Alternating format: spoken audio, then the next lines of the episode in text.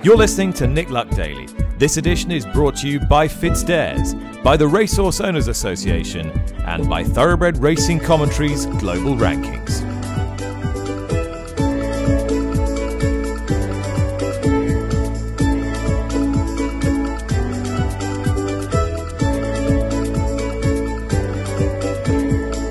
Hello, good evening. Thank you very much for listening to episode fifty-four of the Saturday edition of the Nick Luck Daily podcast. My name's Charlotte Greenway and it's Friday the thirtieth of September. While all week the news has been dominated by the build-up to Sunday's Qatar Prix de l'Arc de Triomphe, today the racing news has been focused around an incident which took place at Saint-Cloud racecourse this afternoon in the twelve oh eight contest. I'm sure any of you who have refreshed your Twitter feed over the last nine hours will have seen the replay from this afternoon showing Christophe Soumillon mid-race leaning into Rossa Ryan and elbowing him out of the saddle. Luckily, Rossa got up and walked away from the incident seemingly unscathed, and his mount was also reported to have returned to the stables safely. Sumyeol went on to finish second in the Group three for two-year-olds over a mile. However, the stewards immediately disqualified his Mount Cyrus and handed him a sixty-day ban. But this doesn't begin until October fourteenth, meaning he'll still be able to ride in this weekend's A R G. Sumyeol told Sky Sports Racing that he had made a mistake and apologised for his actions. Many racing fans have called for this suspension to begin immediately, given the severity of the incident, and don't believe he should be allowed to partner Verdani, France's chief A R C hope, on Sunday. But given the rules, he will be aboard, and on Thursday, Nick put a call in to Christophe to see how he's likely to approach Sunday tactically, and also asked whether he believes coming out of stall two could be an advantage. Um, nobody really knows. Um, just depends uh, what kind of decisions the other jockeys will take uh, around me. Uh, the thing is sure is that uh, I'm not gonna be um, too close of the pace because uh, I think the the track uh, is gonna be quite sticky and. Uh, We don't really know if uh, he will handle uh, the ground plus the distance if I'm riding him too hot. So we will see how he jumps out. But uh, it looks that uh, a lot of speed will be uh, on the outside draws. So um, I think, uh, yeah, if we can get covered uh, after a few strides and just wait in the middle of the pack, uh, we're going to have to wait uh, the, the, the straight to see uh, where we go. Um, But now with the open stretch, uh, you can see that sometimes uh, yeah, the jockeys in, in close uh, position are changing their mind quite uh, a few times. So you, you never really know now. So uh, I will ride him for him um, and make sure he is able to, to finish his race strong. Uh, that will be the most important thing. It's a it's a funny race, isn't it? I mean, it's a great race. It's an exciting one, huge field. Uh, but when you look at it, I, I can't ever remember a big race where you've really got no idea quite what's going to happen. Yeah, it's true. Uh, that's why uh, for jockey, uh, it's quite important to know the track well, uh, to know the opponents and uh, other jockeys we are riding with. Um, it's going to be like a big handicap uh, race with better horses for sure. But um, it's going to depend also how the track will be on, on Sunday. Uh, we're waiting a lot of rain on Saturday uh, and Friday night. So uh, hopefully for, for myself, I, I hope the track will be not too heavy uh, because I'm not sure he really handles it uh, as well as some other horses.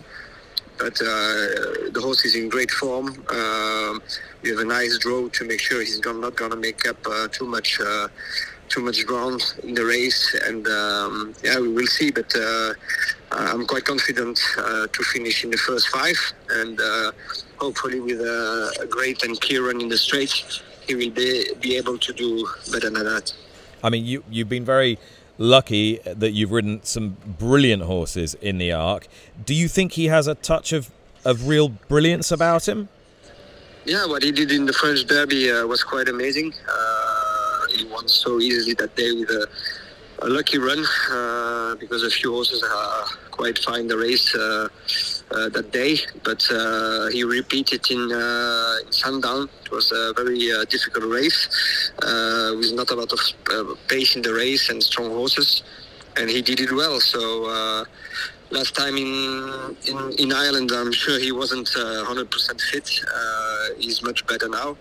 Um, the only worry now will be yeah uh, the ground. Soft and heavy ground plus the distance. That's the only uh, interrogation we have. Uh, but for the rest, the horse looks great since the, his run. Um, so I hope now he will just uh, give us one more uh, great run. Sadly, we won't be seeing star Aussie mare very elegant lineup after Connections decided not to supplement her when it became clear that the field would exceed the maximum of twenty runners, and she would have been balloted due to her disappointingly low French handicap mark. Instead, she has been declared in Saturday's Prix Royalieu over a Marlon six for fillies and mares. Bar very elegant, however, we do have a stellar cast joining Verdini, with Irish Champions Stakes winner Luxembourg heading the market for Aidan O'Brien, while the second favourite is Sir Mark Prescott and Kirsten Rousing's Alpinista, and her jockey Luke Morris seemed very positive about her chance this morning. I, I wouldn't swap her for anyone. Um, I think she's um, she's got a rock solid profile, and she goes into the race, you know, you know, as a filly that's been. Perf- you know, perfectly campaigned for the race. She's lightly raced two runs this year, and so yeah, I'm very hopeful. Um, I, I just wish we hadn't had as much rain as there appears to have been, but um, you know, we're very hopeful nonetheless. I mean, the the orthodoxy until say the middle of this year was that if it rained, it would it would suit her. It would it would be to her advantage. What's changed, do you think, or do you think we were always mistaken? I, I think that last year, just, just the fact that she went for those races in Germany and they were on slow ground, that was just the the, the Alpinist you saw. But um, Sir Mark and William Butler, you know, the assistant, were always very confident she would be a better filly on a better surface, which, um, you know, she's improved this year, and I'm sure she strengthened from four to five, which where is where a lot of the improvements came from. But um just on a better surface, she she just rides like she has a bit more class. But um, you know, if if the ground is very deep on Sunday, which it looks like it well may, may well be, you know, you need a horse that can dig in, and you know, she certainly has plenty in that reserve. For, to ride a filly in a, a top race, she's she's the ideal filly for those those types of races, because you can put her where you want. If there's going to be a strong run race, you can ride her a little bit colder, as we did in Saint-Cloud, and if there doesn't look a huge amount of pace, you can just slide her forward. So, um, you know, she's perfectly adaptable, and um, it's great to have a filly for that type of race. You've won Group one races in, in France. You've won Group one races all over the continent, many of them on, on her. In terms of how this race is going to pan out, you must have played it in your mind a few times. What happens? Yeah, I'd, uh, I'd ridden the race in my head about a month ago, so... Um, now that the draws come out, uh, you get a clearer idea on how the race is likely to be run. And like you say, she's versatile, where you can put her wherever. But, you know, from a nice draw in stall six, um, it just gives you options where you can hopefully try and keep it as simple as possible. All right, Luke. Um, just finally, how do you feel? How do you feel inside with two days to go? Um... I'm hugely excited. I'm I'm actually not at all nervous at the moment, because I'm just kind of concentrating on each day as it comes, um, each ride as it comes. But uh, just very excited, and um, you know, these are the days you, you carve your whole career out for to, to ride horses in these sorts of races. So um, I just want to enjoy the en- enjoy the day, and um, hopefully things work out, and you know, we can see the real Alpinista and she puts her best foot forward. Is this where riding for someone like Sir Mark Prescott? Um, helps insofar as that he knows he knows where the expectation bar is always. Um, I think so. I think he's he's got a good handle on the race, good handle on the filly, and you know, he's he's obviously got his his ideas of where, where she'll finish and, and what we do. So, um, like I say, he, he's a great man to ride for. You know, we'll, we'll go through the race in a, with a fine tooth comb, and hopefully get the right the right plan together.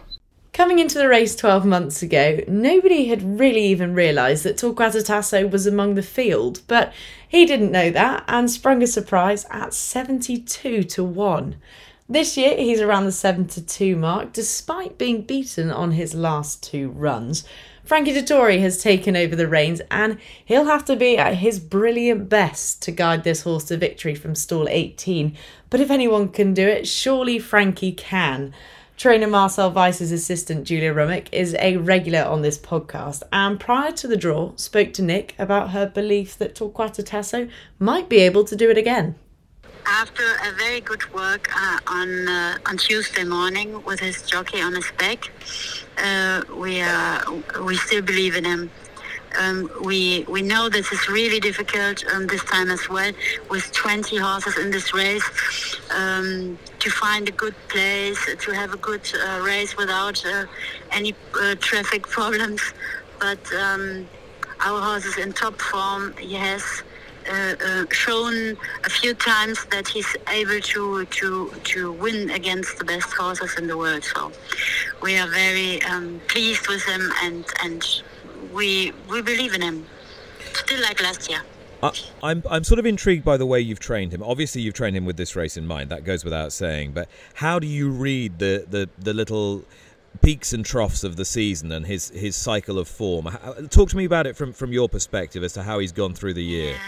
Yeah. Yes, um, we know him very well. So um, um, before his first race.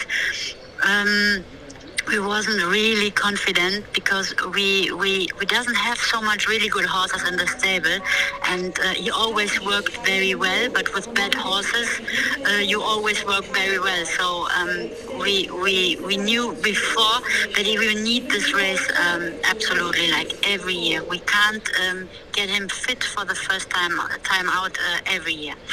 And then um, we saw after the race in Baden-Baden, we saw that he's nearly like the year before, and in good condition, every week better and better, looking great more and more, and so we were still confident. And um, but before Ascot, he works very well, so um, on a on a on a ground um, which nobody said, uh, which everybody said to us, oh, it's not for, it's not perfect for him, but he he he was. Uh, uh, shown us that uh, that wouldn't be a problem for him as well. So um, he runs a very good race in Ascot and uh, Baden-Baden, yes.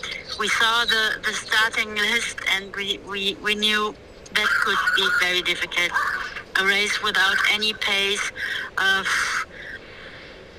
not for us. And, and um, the trainer always said that he's better uh, right way than left hand. So not perfect for us, but it was in the plan. The trainer wants to, to keep his plans, and um, yes, we, we we just could uh, uh, lose this day. We couldn't win, because when he would re- win the race in Baden, everybody said, okay, he has to win.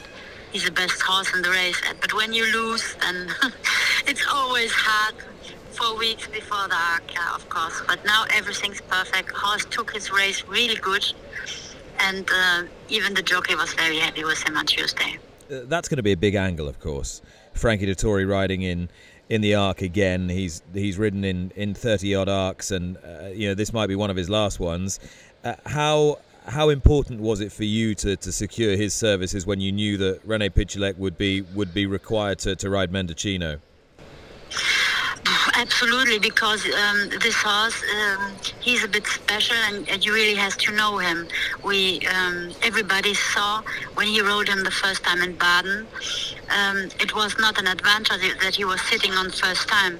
And um, when he comes here on Tuesday, um, and he never uh, um, was in doubt, he always said, uh, yeah, no problem, I come directly, I ride him in the morning. No problem. And uh, we were very pleased to hear that. So we, we know that that um, he he respects our horse, and, and, and he know he has a right chance on the Arc with his horse. So um, that was very important. When he came back from the from the track, first thing he said was, now I know why it would be so important for you that I come here to ride this horse. Mm. And um, It, that gives everybody a lot of confidence. And, and you talk about the ground. It doesn't look as though the ground is going to be quite as soft as it was as it was last year. But as you say, he's proven that he can go on a sounder surface at at Ascot. Are you pleased to see a lot of runners because the pace will be strong? Is is that something that, that is, is an advantage for you? Yeah, of course, that is an absolutely advantage for us. Um, otherwise, you have to think about all the problems uh, with the traffic now. But um, a, a, a real pace, a real uh, a good uh, running race uh, is most important for him. Absolutely. And, and um, the ground would be perfect for him as well. He worked on Tuesday, he worked on a ground um, similar like that, and it was brilliant. Uh, Julia, I'd, I'd love to know from you how how much more profile this has given you and the stable since his win in the Arc, what it's done for you and what it's done for German racing as a whole. Um, first of all, a lot of attention from, from all over the world. That's we really we are not um, um, we don't know how to play on this stage. Normally it's not our stage, the big stage. So um, we were a bit surprised. Um, a lot of people called us to visit doors, to to visit the stable. We had a lot of attention from, from all over the world, from newspaper, from television and radios, and and yeah, we we we enjoyed as much as possible. And you and you have to enjoy it when, when, when it's going as, as well as it is. Uh, is it is it definite that this will be his final race, or is there a possibility of going to, to Japan or elsewhere? Yes, um, that is a possibility. We will see um, how the, the horse is when he's coming back from, from Paris, and um, even the, the results. So um, I think when he would really win his second Arc, he wouldn't go to uh, to Japan. But um, the owners and the trainers, they will find the right decision at the right time. Wishing it's, it's really it, it is possible, yes. Wishing you the very best, Julia. Thanks so much for your time this morning. Thanks, Nick. Jockey Christophe Lemaire may not have a ride in the race this time around, but being based over in Japan means he's very well placed to comment on the strong Japanese challenge this year, as well as Longchamp as a track, having ridden there for many seasons, and so Nick thought it was worth putting a call into Christophe to see how he thinks the race may play out. It's going to be a very open race, you know, uh, in terms of uh, quality of the horses, so I think every horses will have uh, will have his chance. Uh, it's going to be a big field. Uh, the positions uh, will be very important. Uh, the, um, uh, the the the ground will be uh, soft to very soft, so the horses will need some ability on this uh, kind of ground. So it's uh, a bit uh, a negative point for the Japanese horses. But um, uh, these horses are, are tough, especially tighter holders, Stay Foolish, and uh, Deep Bound. Uh, they are tough, so um, they, I think they can handle uh, this track. Uh, and Dodius, Dodius is the, um, the the main horse uh, in the middle of the Japanese horses. He's a Derby winner uh, in his country. Uh, very good pedigree and um, very talented horse. And so, so, of the four, which do you fancy the most? Uh, I like very much uh, Dodius uh, because, as I, as I said, he's a Derby winner. So uh, he, he was very um, good when he won uh, that race. Um, the The connection have some experience uh, in the Arc because they uh, they ran this race with uh, Makahiki a few years ago, and uh, yes, it is a very nice three-year-old. Finally, just before we go, later on the card at Longchamp, the sprinters will be seeking Group One glory in the Prix de l'Arc over five furlongs. Two-year-old the Platinum Queen will once again be taking on her elders, as she did in the Nunthorpe, where she only found Highfield Princess too good. But there'll be no Highfield Princess on Sunday, and Midland Park's Tom Palin expressed his excitement ahead of her latest assignment. She's kind of the stuff that dreams are made of, you know. When you when you go to the Tassel's Cra- uh, Guineas Breeze Up uh, and you spend fifty-seven thousand pounds, you don't expect to have a favourite for a Group One, but that's exactly what we've got. And you know, the, the team is absolutely delirious with excitement at the moment, just to think that we could be going to France and seeing seeing her run a little heart out and maybe have her colours carried to victory in a Group One. It's it's stuff dreams are made of, really, isn't it? Oh, and when you saw what Highfield Princess then did in the Flying Five at the Curragh, did it only further your resolve that you had a you had a favourites chance if you went to an Abbey? Yeah, um, but obviously the, the, the Gilda's form did take a little bit of a hit in the Cheveley Park with Trillium not running her race. But she didn't run at all. She didn't turn no, up, did that, she? I, think, I think that was so bad to be true that you can almost pop a line through that. She was never out of races. I think maybe her and um, the Platinum Queen had a ding-dong battle for a furlong and a half, and that might have just taken its toll on her. So I'm happy to excuse that, and just to confirm, yeah, the, the, the Flying Five performance of Highfield Princess was a serious effort. I think we've, I think we set the, I think we set the standard going into that race. Really, what's the plan, do you think, for the Platinum Queen beyond Sunday? Uh, the Breeders' Cup, really. Um, five and a half furlongs, tight track, good ground. Get out on the speed. Don't see which way she goes. That'd be the plan. Excellent. And then into next year. Absolutely. Um, she's not a small little whippet of a thing. She's a big, no. scopy, good-looking filly who, you know, not not that this is anywhere on the horizon, but that she her broodmare days would be quite exciting as well. But she she will definitely be one who you'd imagine would fully train on into her three and four-year-old career. Thank you very much for listening. I hope you've gained a bit of insight ahead of the Qatar Prix de l'Arc de Triomphe on Sunday at three oh five. If the rain at Longchamp has been anything like what I've seen over here in the U K today, you'd have to fancy Torquato Tasso if Frankie can work his magic from his outside draw. It promises to be exciting, and don't forget to tune in to Monday's episode to hear Nick reviewing all the action. Goodbye.